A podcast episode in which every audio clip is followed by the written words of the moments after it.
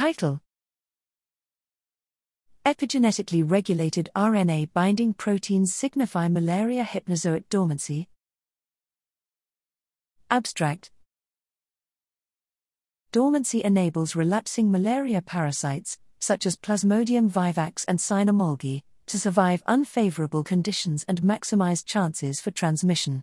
It is caused by hypnozoites, parasites remaining quiescent inside hepatocytes before reactivating and establishing blood stage infection.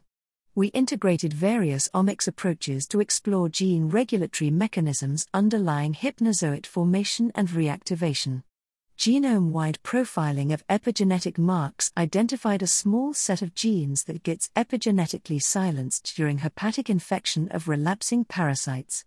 Furthermore, by combining single cell transcriptomics, chromatin accessibility profiling, and fluorescent in situ RNA hybridization, we show that these genes are exclusively expressed in hypnozoites and their silencing precedes parasite development.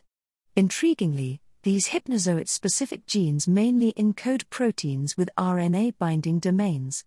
We, hence, propose that repressive RNA binding proteins keep hypnozoites in a developmentally competent but dormant state, and heterochromatin mediated silencing of the corresponding genes enables hypnozoite reactivation.